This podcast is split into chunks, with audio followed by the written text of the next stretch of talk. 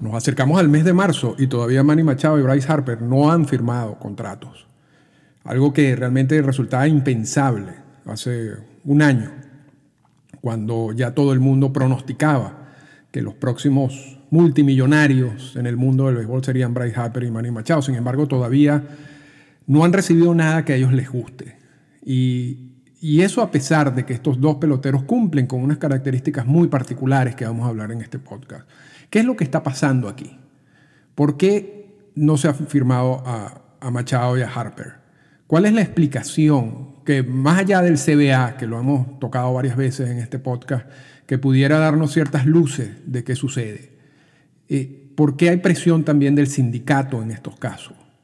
¿Por qué la prensa eh, siempre plantea las opciones de, los dueños de equipo contra los peloteros y, se escapan o se alejan un poco del, del mercado, del análisis del mercado? Eso es lo que hablaremos esta semana.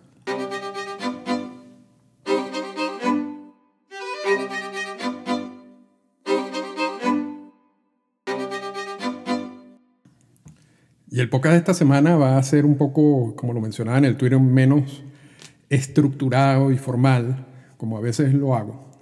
Hacer algo como más de descargue y emocional. Así que,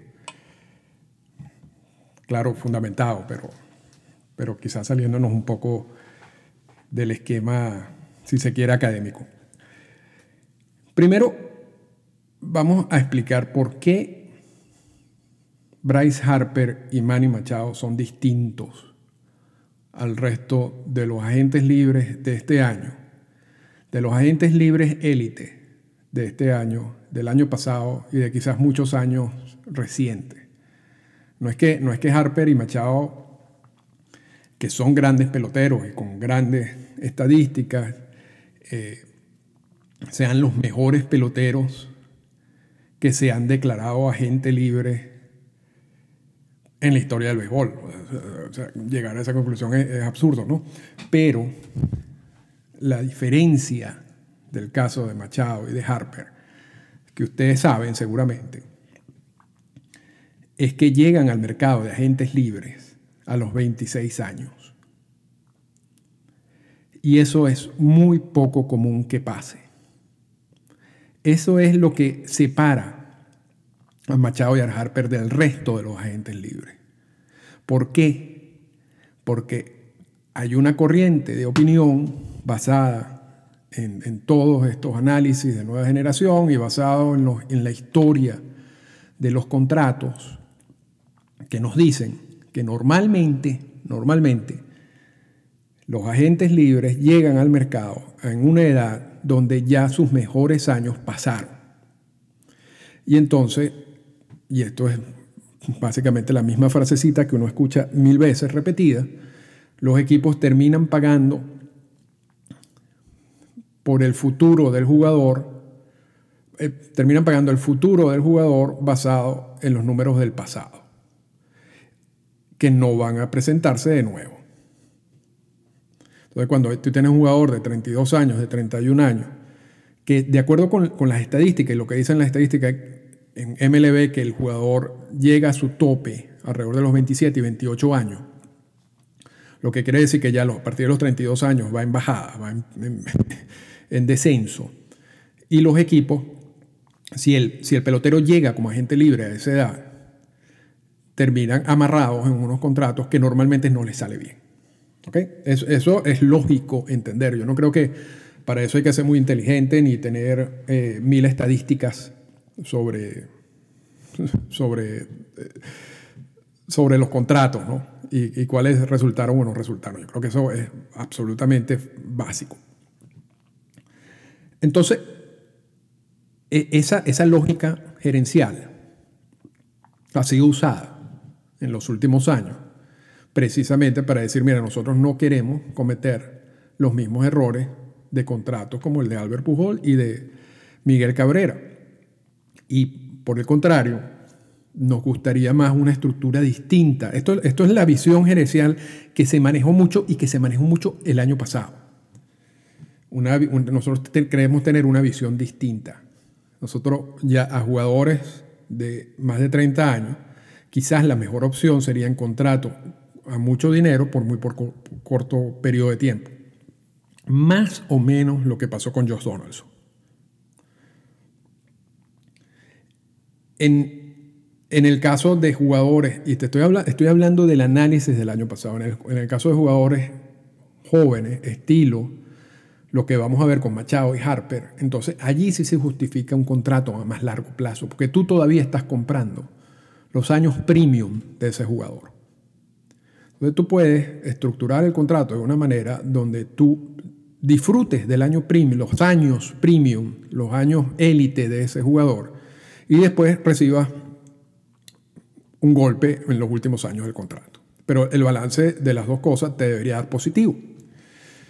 Y, ese análisis que se hizo mucho el año pasado, yo no sé si ustedes recuerdan, pero el año pasado muchos cronistas hablaban que los equipos, que el mercado está un poco lento, en parte por el CBA y todo esto que hemos hablado mil veces aquí, del CBT, pero también porque los equipos estaban ahorrando dinero para Harper y Machado.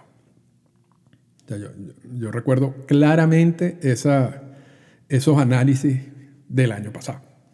Y con eso los equipos de manera muy inteligentemente también filtran ese tipo de información diciendo, sí, nosotros también tenemos que ver en el futuro y ahí el año que viene vienen dos peloteros interesantes que, que, quisiéramos competir y por lo tanto sería un error entrar en este mercado y gastar tanto dinero. Eso yo lo escuché y lo leí, lo, podemos, lo, pueden, lo, pueden revisar en, en Google si quieren. Este año salen Machado y Harper al mercado y estamos en febrero y no lo han firmado. Entonces, ¿dónde, ¿dónde están los equipos que estaban ahorrando el dinero para Harper y Machado? Se desaparecieron. Y entonces ahora no solamente no están firmando a Harper y Machado, sino también hay una gran cantidad de gente libre que no han firmado. Que es más o menos lo mismo que pasó el año pasado. Y que lo hemos hablado aquí varias veces sobre el, impacto del CBA y todo eso y, la manera como los equipos están manejando sus arcas en, esta, en esta era. Pero, volviendo al punto, uno de los factores que justificaba la no firma de agentes libres era la edad. Uno de los factores claves, sobre todo a nivel gerencial. Esos factores hay, que, en los casos de Harper y Machado, tú tienes que eliminarlo. Entonces, ¿cuál, cuál, cuál es la razón por la cual no se están, o estos dos jugadores no han recibido ofertas que ellos consideran se ajustan a su valor en el mercado. Si no es la edad, porque ya hablamos de otros jugadores donde es la edad. Y entonces también estaba la, propuesta de que, bueno, serían menos años por más dinero. Eso tampoco lo hemos visto. Eso tampoco lo hemos visto. Si, se ha visto que en el caso quizás de Josh Donaldson, lo que estamos viendo son contratos de 3.5 millones, de 5 millones de dólares, de 8 millones de dólares a jugadores establecidos. Cuando hace 10 años eso eran contratos para el, jugador del roster 25, si se quiere. El, jugador que no es ni siquiera, no está ni siquiera dentro de los regulares y, estará en la banca y con una, con una misión más de liderazgo que de aporte en el terreno de juego. Eso era más o menos los salarios que estábamos viendo hace 10 años para ese tipo de pelotero con ese tipo de rol. Hoy estamos viendo esos salarios a peloteros establecidos. Entonces tampoco estamos viendo los grandes sueldos por poco cantidad de tiempo. ¿Por qué no los estamos viendo? Porque eso pega duro al CBT. Entonces los equipos tampoco son locos para amarrar, aunque sea un año, dos años, o, tener la posibilidad de, pagar todas las multas y todas las consecuencias, los, que están cerca del CBT con ese tipo de contratos. Y la gran mayoría de los equipos que no están cerca del CBT quizás no tienen la estructura económica o no tienen la estructura económica para absorber ese tipo de contratos. Entonces, por eso es que no lo estamos viendo. Entonces, eso era mentira también. No, bueno, quizás vamos a, vamos a reestructurar el, el mercado y vamos a ver más este tipo de contratos. No los estamos viendo. Entonces, la otra explicación es, bueno, era por la edad. La edad es el factor clave. Si, si tuviéramos un jugador que, que, sea agente libre a los 26 años, la cosa sería distinta. Porque ya ahí sí vamos a recibir eh, los mejores años de ese jugador, de ahí el mercado se, va a activar. No se activó. No se activó. Estamos a febrero y todavía no han firmado. Entonces, y, aquí viene, y, quizás no vamos a alargar hoy, pero bueno, pero no, me importa mucho. Aquí viene la, la pregunta, pero ¿por qué no aceptan cualquier contrato? ¿O por qué no, no aceptan un contrato de un año? ¿O por qué no, no aceptan un contrato de dos años? El, de dos años tiene mucha lógica porque en dos años, ¿qué pasa? Y vean la cantidad de contratos que tienen una, una cláusula de salida a los dos años. En dos años se vence el convenio laboral. Y en dos años se puede hablar de una huelga. Se puede hablar de una estructuración distinta del CBA, que traiga un, que genere un mercado distinto, donde haya más dinero, quizás entonces, ¿qué es lo que están haciendo los agentes? Bueno, vamos a firmar, quizás por cuatro años vamos a tener una cláusula de salida en dos años para ver qué pasa con el, convenio laboral. Pero volviendo al punto, ¿por qué no firman por un año? ¿Por qué no firman por dos años? Cada cierto tiempo hay jugadores que van al mercado de agente libre, que tienen una responsabilidad que va más allá de sus intereses personales. Posiblemente, posiblemente Machado y Harper tengan preferencias de dónde jugar. Y, posiblemente, posiblemente tengan alguna oferta de algún equipo que a ellos les parece que tomando las, circunstancias del mercado y sus preferencias personales quizás no sea malo y quizás puedan aceptarlo. Estoy hablando de, de, posibilidades. Ahora, peloteros como eso son los que establecen el mercado peloteros élites y sobre todo peloteros élites en la edad en que están estos dos jugadores. Aceptar un mal contrato o aceptar un contrato por debajo de lo que cualquier análisis te puede decir que valen. Y esos análisis lo hace el sindicato. Y esos análisis, por supuesto, lo hacen los agentes. Y esos análisis lo hacen los equipos y esos análisis lo están, están en público.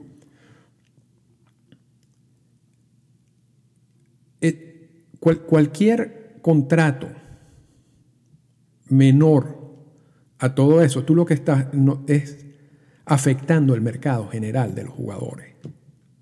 No solamente los ingresos de Machado Harper, tú estás afectando todo el sindicato. Tú estás afectando el futuro de la evaluación de los peloteros, de todos los peloteros.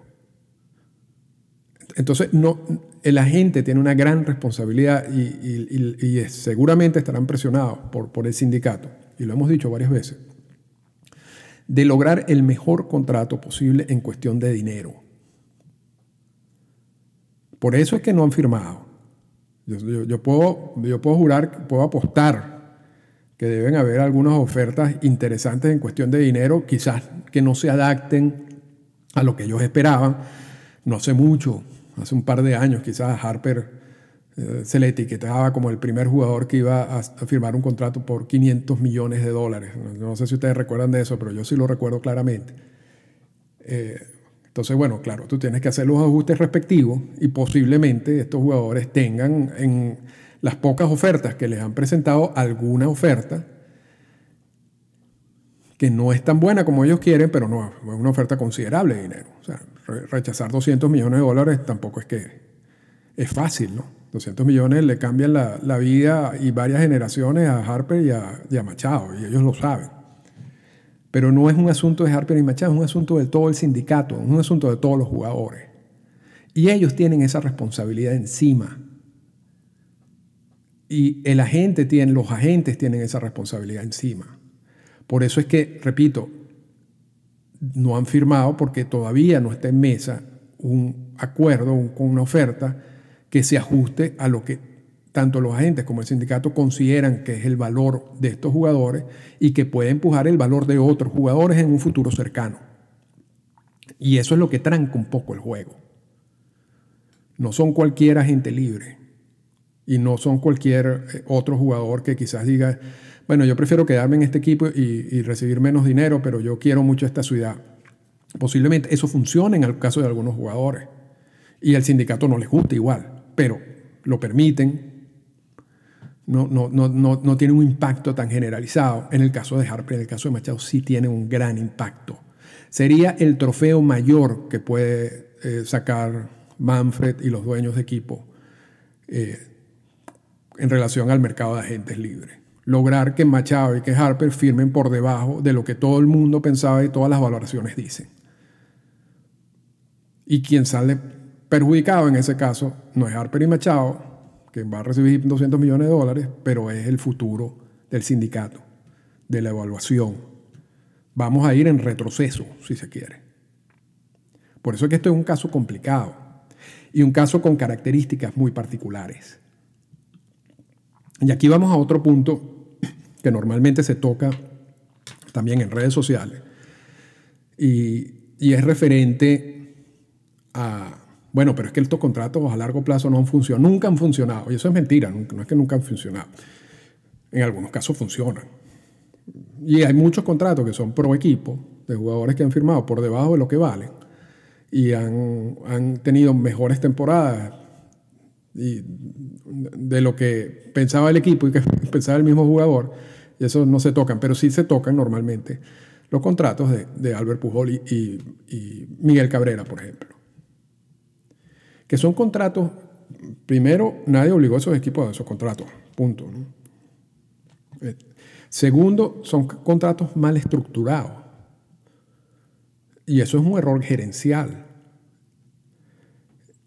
Porque tú no, solamente estás firmando jugadores donde estás incluyendo años en ese contrato, donde posiblemente no vas a recibir nada en retorno o, vas a recibir poca producción o una baja producción de esos jugadores en varios de esos últimos años de ese contrato. No solamente uno, pues si fuera uno quizás, pero estamos hablando de muchos años donde la, la producción del jugador va a ser inferior. Pero además de eso, esos últimos años de estos contratos les pagan una cantidad de dinero exorbitante a estos jugadores. Lo que hace lo que genera la inmovilidad de esos contratos. Estos, estos, estos equipos no, solamente cometen el error de estructurar mal los contratos, pero además te, eres esclavo de ese contrato por el resto de tu vida. No puedes salir de ese contrato. Se convierte en una piedra desde el punto de vista gerencial para esos equipos. Ahora, mala estructuración. Y nosotros en el podcast hemos, hemos hablado varias veces de esto. Los, contratos quizás los podemos dividir en tres, tipos de contratos. Los, los front-loaded y los back-loaded y los que son más o menos la misma cantidad de dinero por año. Los, los front-loaded son los contratos que te pagan mucho más al principio, en los primeros años de ese contrato, y luego va disminuyendo ese salario con los últimos años del contrato. Eh, el, el, que es parejo es el típico, bueno, te firmo por 5 años y 20 millones, entonces son 100 millones, 20, 20 millones cada año. Y el backloaded es el contrato donde el compromiso salarial va aumentando a medida que el contrato avanza. Que es más o menos parecido a los casos de Cabrera y de Albert Pujol hasta cierto, hasta cierto punto. ¿Por, ¿Por qué los gerentes generales firman o firmaban este tipo de contrato. Yo no creo que ya nadie va a firmar este tipo de contrato. Con mucha lógica. Yo no estoy quitando la lógica, sobre todo la combinación de la productividad, los años, todo lo que sabemos de contrato, resultaría bien ilógico que veamos este tipo de contrato. Yo, yo estoy absolutamente de acuerdo con eso. Ahora, eso no le quita el valor a Harper y Machado por la edad que tienen. Y tampoco explica por qué entonces estos contratos a largo plazo no han sido sustituidos por contratos a corto plazo por mucha mayor cantidad de dinero. Eso tampoco se ha presentado. Entonces, e, este, este discurso, este debate es complejo, este debate no es fácil, no, no, no, no hay que aceptar la explicación de los dueños de equipos ni tampoco hay que aceptar la explicación de los agentes porque muchas veces la verdad no está en los extremos, sino en, la, en el análisis de ambos. ¿Por qué los gerentes generales aceptan o aceptaban este tipo de contratos como el de Miguel Cabrera y el de Albert Pujol. Y la explicación es muy fácil. Cuando, cuando tú tienes estos tipos de contratos a largo plazo, que son backloaded, donde tú estás dando más dinero al final del contrato y tú te estás ahorrando cierto dinero al principio de ese contrato. Muchas veces la justificación de los agentes, de los gerentes generales, cuando hablan con el pelotero, es, mira, yo necesito liberar un poco de salario al principio de este contrato para yo usar ese salario en otros jugadores y entonces así poder tener más posibilidades de ganar. Y entonces estamos hablando de tres o cuatro, una ventana de tres o cuatro años. ¿Qué es lo que pasa? Si, si el gerente general de ese equipo, que asume esa carga y que, que firma ese contrato, no gana en esos tres o cuatro años, con ese contrato encima, con esa cruz de contrato, lo más seguro es que lo despidan. Entonces, el impacto real de ese contrato no lo va a recibir ese gerente. Ese gerente está también jugando el juego de, bueno, a mí me van a votar si yo no gano. Entonces, voy a vamos a hacer este, este compromiso, porque esto me puede permitir a mí ganar, sobre todo a corto plazo. Lo que pase al final no me importa. Porque si yo no gano, me van a votar de todas maneras. Entonces no va a ser mi problema. Es el problema del dueño de equipo. Por eso, es que, por eso que algunos gerentes firmaban este tipo de contratos. Y algunos dueños de equipo hoy en día están ejerciendo mayor control sobre los gerentes y sobre este tipo de decisiones.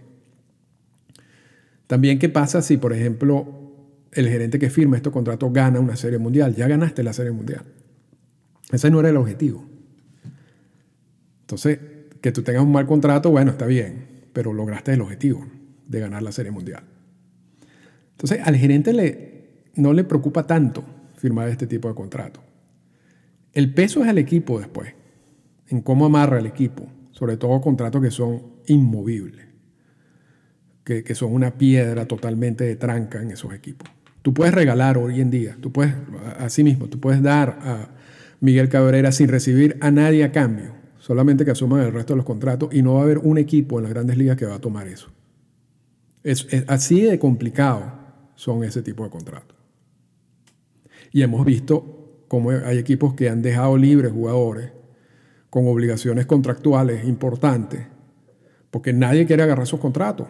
Lo vimos con Tulowitzki y en el caso de Toronto.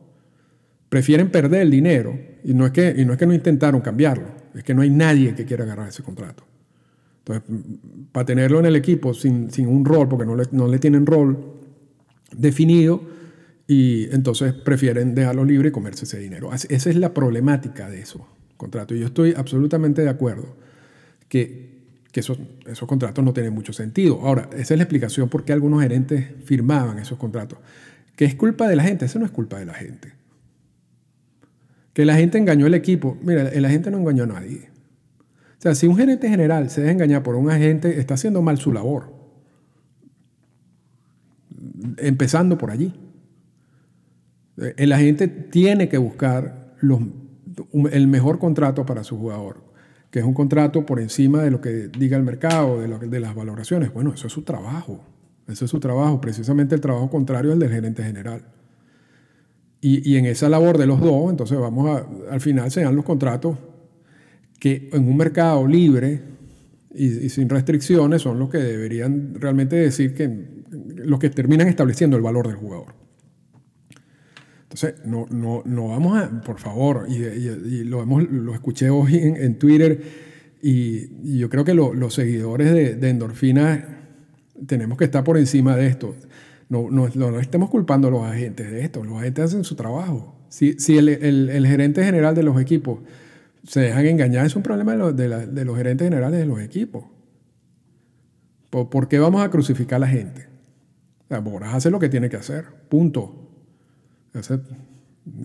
trata de hacerlo lo mejor posible.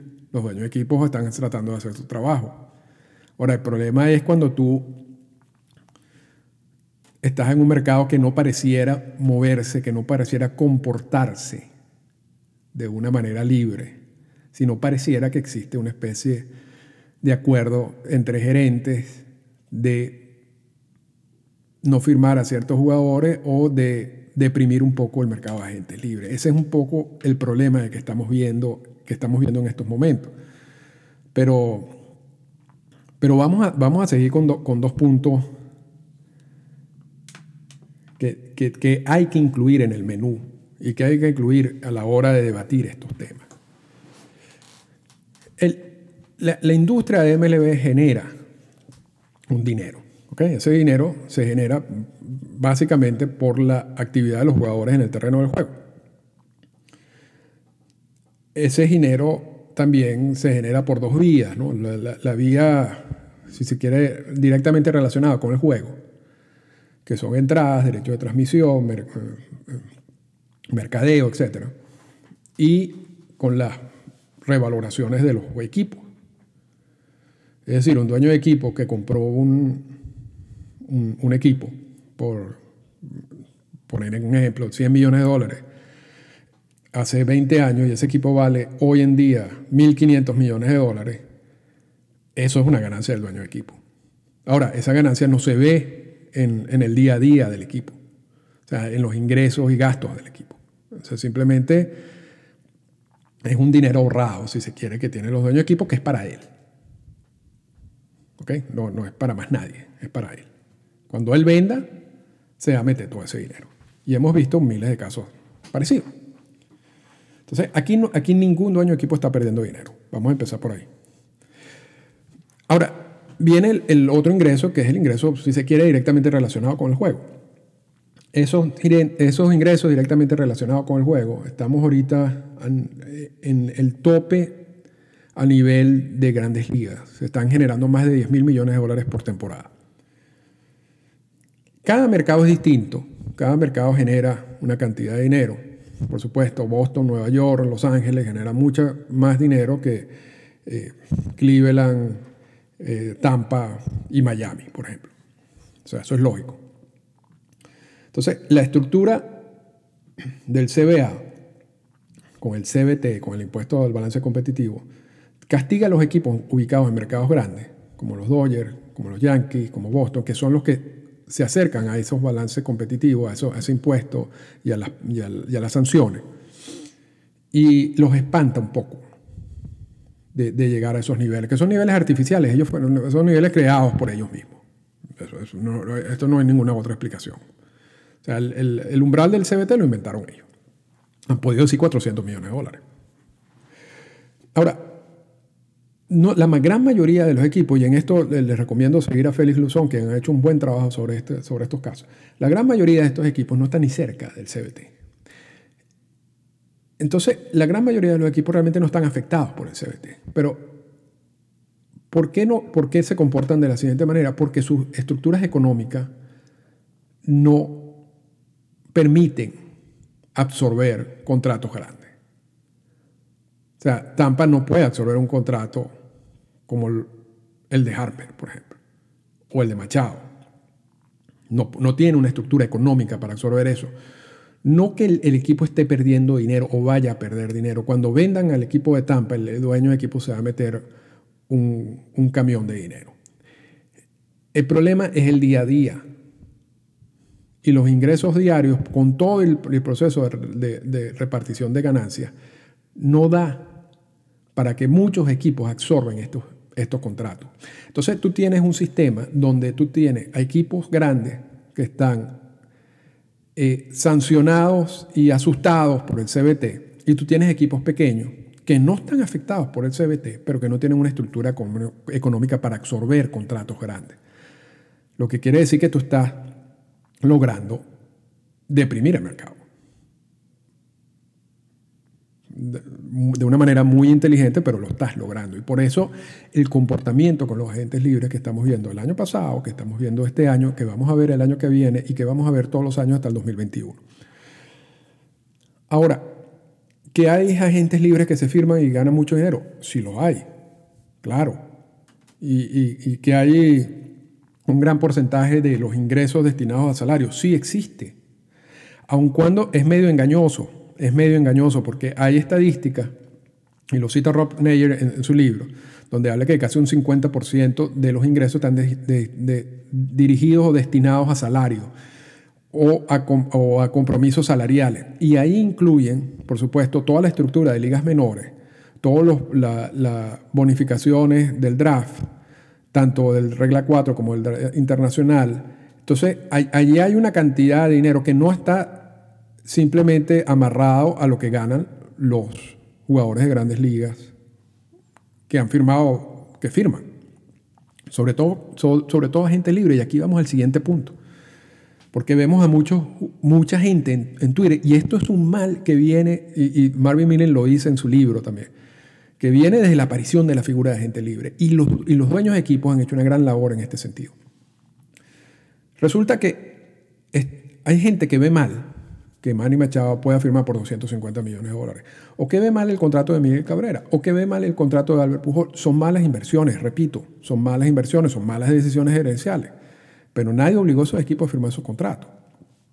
Y nadie, y, tanto Harper como Machado están tratando de buscar lo que un mercado indica que es lo que es su valor. Que es, el valor de Machado y Harper es muy distinto al valor que tengo yo. ¿Entiendes? Yo, yo por un por ciento de esos contratos, eh, bueno, ando y, y, troto cinco maratones seguidos. Ahora, Machado y Harper están en otro lote porque están en una industria que genera una, más, una cantidad de dinero exorbitante y ellos son parte de esa industria. La industria del podcast no genera nada.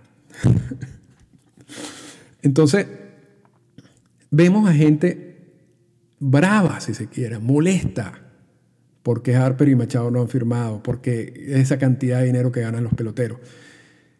Ahora, ¿dónde está la molestia cuando nosotros sabemos y esto también viene de, los trabajos de Félix Luzón, que casi el 70% o más del 70% de los jugadores en nómina de todos los equipos de grandes ligas están en los años de control.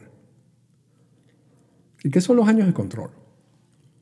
¿O ¿Cuánto gana un jugador en los años de control? Son seis años de control. En los tres primeros años ganan sueldo mínimo. En los tres últimos años se van a arbitraje salarial. A veces se evita el arbitraje salarial y se firman los jugadores, estando bajo control. Pero ¿dónde está, ¿dónde está el reclamo cuando uno ve a un Aaron George ganando 500 mil dólares? A un Chris Bryant. ¿Dónde están los tweets que digan, pero bueno, qué, explotación de los jugadores? Yo no veo nada de eso. Pero si el jugador se declara agente libre y quiere firmar por 200 millones de dólares, ¿qué es lo que vale? ¿Qué es lo que vale en el mercado? No es porque me dio la gana. No, es que yo mañana voy a decir, ustedes para, escuchar el podcast van a tener que pagar eh, mil dólares por podcast. Porque yo lo puedo decir, pero nadie lo va a pagar. Esto, esto están hablando de un valor indicado en, valoraciones de distintos tipos. Entonces, eso está mal. Eso, eso afecta al equipo. Eh, hay, que entender una cosa, el dinero que los dueños de equipos no invierten en salario va para su bolsillo. O sea, eso ese dinero no lo van a donar a, las monjitas de la caridad, ni van a hacer obras sociales, ni... Eh, ahí hay dos destinos del dinero. O tú pagas salario, o me quedo con ese dinero. El dueño de equipo, que no tiene nada de malo, eso es su negocio. Yo fuera dueño de equipo, también trataría de hacer todo lo posible por generarle más ganancias, generarme más ganancias y generarle más ganancias a mis socios. Absolutamente aceptable. No, no, es ni criticable. Eso están haciendo su labor. Ahora, el pelotero también está haciendo su labor de tratar de agarrar la mayor cantidad de dinero posible en su salario. Entonces, ¿por qué, ¿por qué hay que tomar una posición siempre al extremo de defender a un equipo? Está bien que el equipo no pague eso. Pero hermano, el equipo tiene dinero para pagar eso y más. Y si no lo paga, ¿qué va a hacer con ese dinero? No, que hay que pensar en el futuro, en los fanáticos. ¿Y tú crees que estos jugadores, prospectos y todo eso, en algún momento van a, entrar en el sistema de, incluso de arbitraje salarial, donde van a tener que pagar? Entonces los dueños de equipos van a salir de ellos para seguir ahorrándose dinero. Entonces la, lucha que hay para que no gasten el dinero ahorita, porque nosotros tenemos que usar ese dinero de una nosotros, porque la gente que habla, eh, que son fanáticos de los equipos, habla de nosotros, ¿no? como si yo soy un accionista del equipo. Hay que invertir ese dinero de una mejor forma. Resulta que eso no, así no funciona esto. Así no funciona esto. Aquí se genera un dinero y tú o van para los bolsillos de los dueños de equipo o van para los sueldos. Si usted tuviera que olvidarse de los sueldos, porque no le interesa, porque realmente usted no está pagando el sueldo, y ya vamos a explicar otra cosa otra vez. Eh, ¿A usted no le interesaría tener a Manny Machado y a Bryce Harper en su equipo? Si no, no estuviéramos hablando de dinero. Yo creo que sí. entonces, ¿por qué la posición cambia cuando tú estás hablando con un dinero que no es tuyo? Y no, estoy acusando a nadie, simplemente estoy haciendo una reflexión aquí en general. Ahora, desde el inicio de la, de la, figura, de la aparición de la figura de agentes libres, los dueños de equipos se han encargado, y esto lo dijimos antes también, en, y aquí me estoy descargando y descargando, disculpen la, que, ha sido largo esto, se han encargado de vincular los sueldos de los agentes libres con, aspectos que sí impactan al fanático. Y la primera vinculación fueron con las entradas del juego. Y eso era una estrategia a propósito, a juro, creada simplemente para darle un golpe a los agentes libres. Es decir, si un equipo firma un agente libre por una cantidad amplia de dinero, una de las primeras medidas que siempre hace subir las entradas. Entonces, y dice, bueno, porque hay que, hay que pagar esos sueldos. Entonces, ¿cuál es la reacción del público cuando eso sucede? Y cuando de repente el jugador no empieza a rendir lo que ellos creían que, que iba a rendir. Hay una, relación, hay una reacción de odio contra el jugador. Ese jugador ya no es lo que nosotros queríamos. Y además ahora estoy pagando más para venir para el estadio. Entonces, eso, eso empezó así con la figura de la gente libre y eso ha continuado. Existe como, cuando hablas del CBT, pareciera que el CBT y las sanciones y todo eso, pareciera que nos están, afectan a los fanáticos también.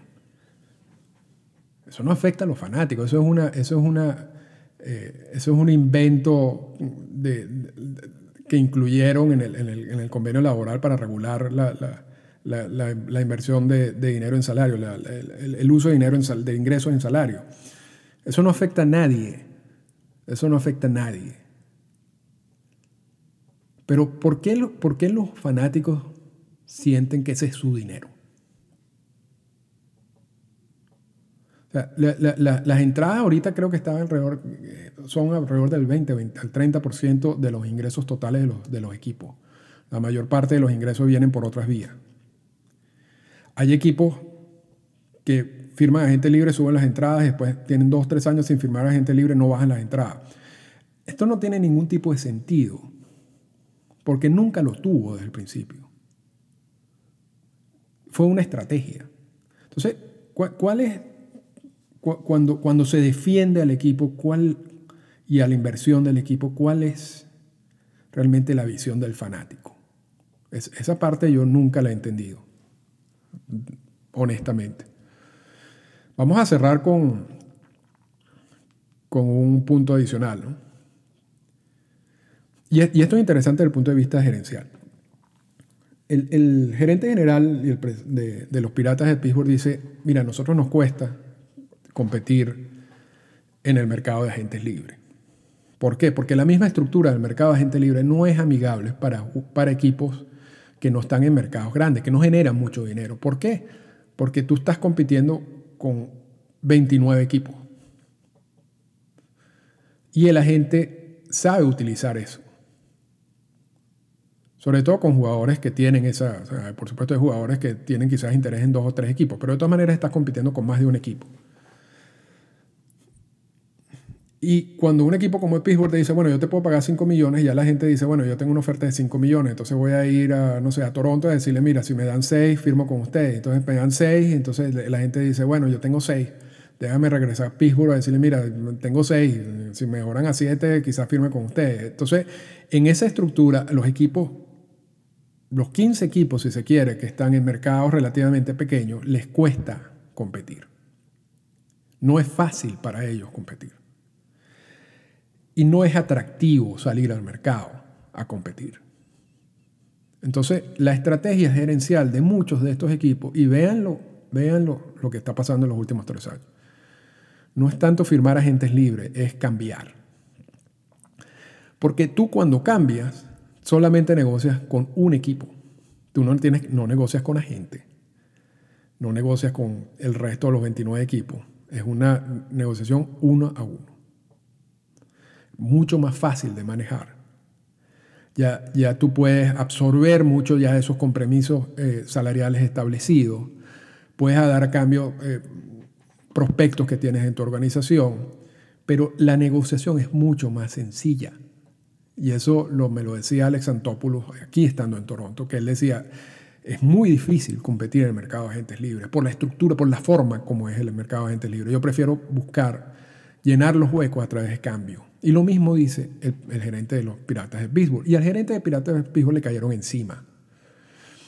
Diciendo, bueno, pero tu obligación es salir a competir al mercado. Y es verdad, pero también él está diciendo una verdad, una gran verdad. Que hay equipos que, que no les es fácil competir en este mercado y que son excluidos. Harper y Machado no lo van a firmar y con eso vamos a concluir 15 equipos que ya sabemos quiénes son, básicamente, que son los equipos que no tienen la capacidad económica para absorber esos contratos.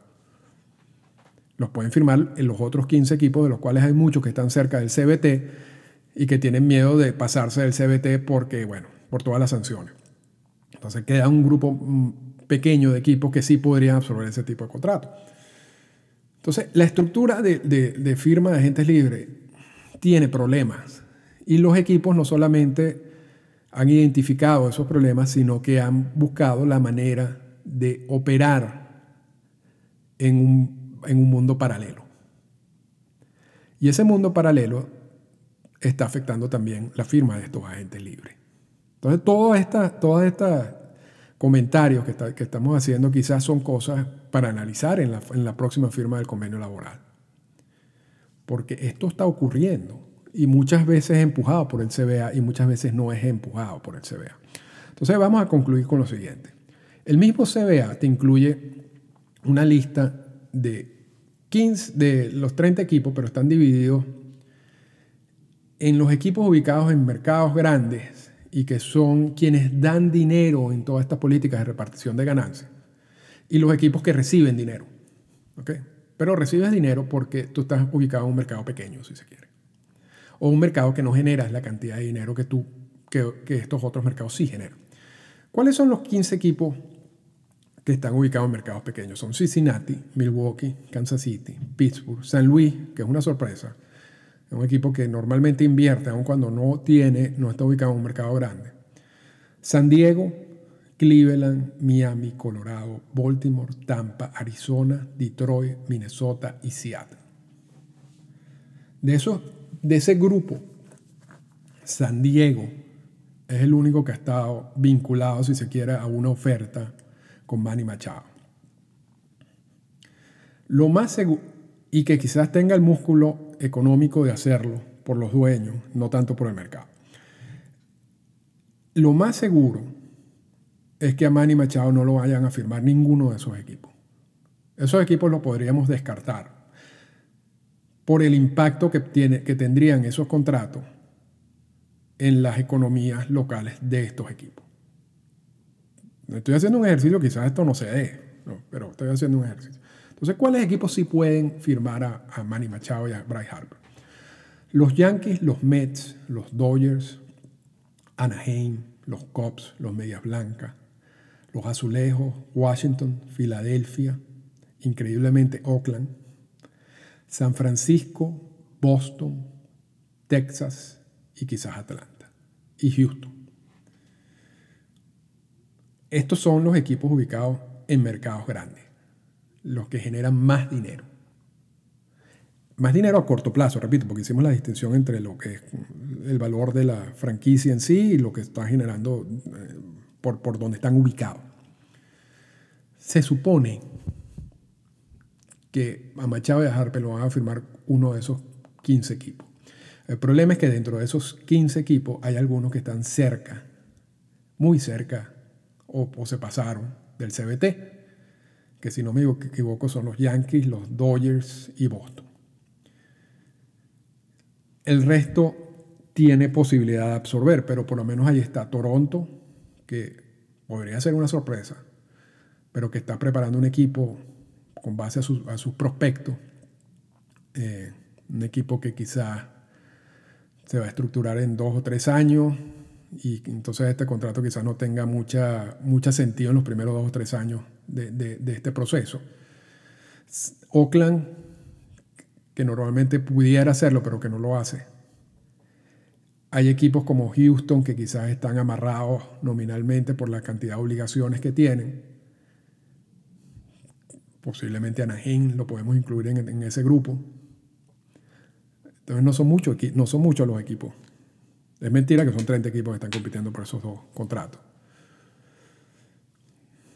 saldrá de allí, de esos 15 equipos, de que podemos quizás limitar a 10, a 8. Bueno, de ahí saldrá, creo yo, la, firma de Bryce Harper y de Manny Machado. Pero bueno, con esto terminamos el podcast de hoy.